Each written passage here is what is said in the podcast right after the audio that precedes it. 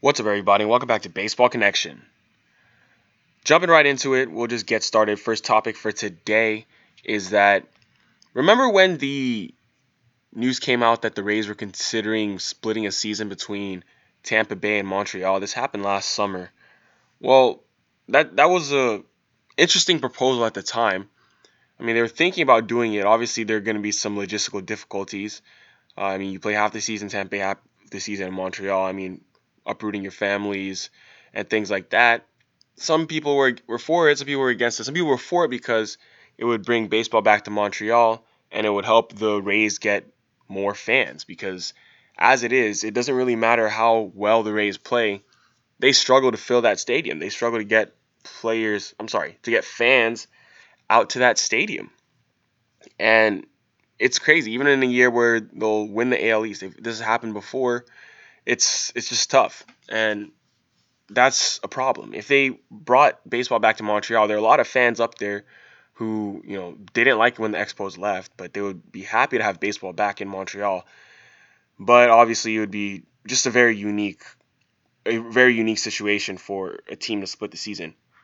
Not saying it won't happen, but yesterday, the MLBPA executive director Tony Clark made his first comments about this. He had an interview with Mark Topkin of the Tampa Bay Times, and basically the union is wary of doing something like this. Clark said he has a strong, or he or the union has a strong preference that the club and the players remain in Tampa Bay, and that they're identified with playing in one market. He also said that getting the players to go along with a split season arrangement would be difficult. And that's understandable. I mean, so basically, this is what the union is saying. But he also didn't close the door on the possibility of the players impro- approving it. I mean, he's just saying what you know he and I guess the higher ups of the union are thinking. He said, "I'm not going to say it's impossible that we couldn't come to an agreement that's acceptable for them to split the season between Tampa Bay and Montreal." He also added that the MLBPA would have questions and concerns as details of the plan take further shape. So, I mean, ever since initial conversations were announced last June, the MLB Players Association, the union hasn't received any specifics about what it would look like. But it is a fun thought exercise. I mean, the the Rays are an interesting franchise because they're a good team, but like I said, they've always struggled. I mean, they're a small market team. They've always struggled to, you know, bring fans to their stadium and things like that. I mean, the target date for the beginning of the split season is 2028, so it's not anytime soon. I mean, that's eight years away. But that so, so that's going to leave plenty of time for further discussion. But you know, the Rays have become increasingly serious about moving forward with this in recent months and it's going to take uh, approval from both the league and the union, as well as the opening of new stadiums in each market. Because obviously Tampa Bay wants to, they want to make a new stadium. They don't want to just stay in St. Petersburg. I think, I suspect the reason why they struggle to get fans to that stadium is because that stadium in St. Petersburg is so out of the way. It's not even in Tampa. It's in St. Pete, and it's tough for fans to get to. I've actually been there before. I've been to the Trop before, but I'm not a Tampa native. I've just heard that Tampa natives find it difficult to get to the ballpark. So that's just something that's going to be kind of on the back burner for now, but it's interesting. I mean, this collective CBA expires after the 2021 season, so there could be some changes there. Uh, you know, we had some some tough off seasons, not this past one, but the two before that. So that's obviously gonna be a topic of discussion. You know, the free agent market, and obviously, the game's playoff structure has been debated, and then the arbitration process. So there are going to be a lot of main topics coming up when this CBA expires after 2021. There are a lot of issues to work through with the league. I mean, some people are saying there could be a strike then, but we'll see what happens. I mean, we have two more full seasons before that could become an issue. So we'll keep you posted. I mean, we'll still be here, of course.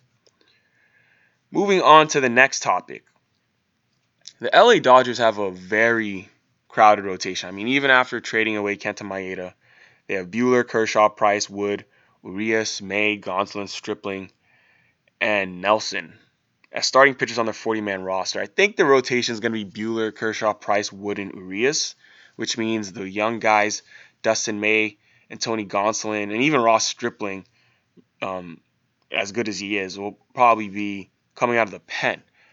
Then again, the Dodgers will likely do their thing where they do every year, where they have a six man rotation and they just put a guy on the injured list. They just take turns putting pitchers on the injured list and, and they carry six starting pitchers all year long. That's what they've been doing for the past few years. But Dave Roberts did say that Urias will begin the season in the rotation. And um, so it that's why I put him there as the fifth starter. So that makes it seem that Tony Gonsolin would not be in the mix. And I mean, he's still young, and I think he's going to be a starter long term, but he's just not getting his chance right now because he's the odd man out.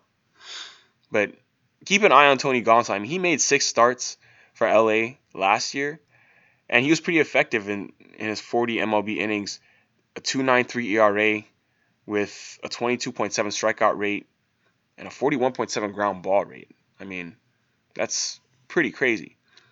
So he's definitely a starter long term. He just needs to wait for his opportunity. He's the number 82 overall prospect on Baseball America for what it's worth. Dustin May, obviously, he also had a pretty sizable role last year down the stretch. He's the number 20 overall prospect on Baseball America. He showed well in his limited time in the bigs. He only made five starts at AAA before his promotion, and an early minor league assignment, you know, could help keep his innings in check this year. So I wouldn't be surprised if those guys, Gonsolin and May, go down to AAA for a little bit just to, you know, keep them down there and get them more innings instead of having to come out of the pen. Just keep them fresh and you know get them in the starting rotation in the minor leagues so that when they come up to the big leagues, they have a healthy number of innings and they'll go to the pen and stuff like that. But if they start them from the pen opening day, they might not get enough innings to continue to develop. Just just my speculation, just my thoughts. The White Sox have signed Aaron Bummer to a five-year, $16 million contract. The deal also includes two option years that could raise the overall value to 29.5 million. So he's a lefty reliever. He's a lefty out of the pen for the White Sox. He was pretty reliable last season. He's 26. Uh, you know, he he just got the largest extension given to a non-closer that hasn't qualified for arbitration. So $16 million over five years you know, that's a little over, that's what, $3.3 million a year. I mean, it doesn't sound like a whole lot, but for a player with as little service time as him and his profile, he's doing pretty well historically. So, pretty darn good. Pretty darn good. And I'll be very honest, I didn't really know too much about Aaron Bummer, but what I'm finding out about this guy is that he's one of the best ground ball artists in the game. I mean, this dude misses bats. He, guys do not square the ball up off of him. I mean, he was among the best in the game at limiting barrels. He had a 2.3% barrel rate, and opponents' expected slugging percentage 281. So he's just a sinker ball pitcher that keeps the ball down. That sinker is his best pitch, and that pitch was thrown at an average of 95.6 miles an hour last year. So can you imagine facing 96 with sink from the left side, well, that's what it's like to face Aaron Bummer. That's what he was throwing last year. I mean, a 72.1% ground ball rate. And the only person that was ahead of him in that regard was Zach Britton of the Yankees. So the the White Sox, they have this young core that they continue to build. I think a lot of people are are liking what they're seeing. I'm liking what they, what I'm seeing from the White Sox. I mean, Luis Robert, Eloy Jimenez, he I mean he and Aaron Bummer. He's joining those two guys as White Sox who have been extended through 2026. They have a young core in place. The White Sox now have a long-term piece in their bullpen. Add some stability to that area of the club, and yeah, it's it's crazy. So watch out for the White Sox this year. I mean, this dude had a 2.13 ERA last year.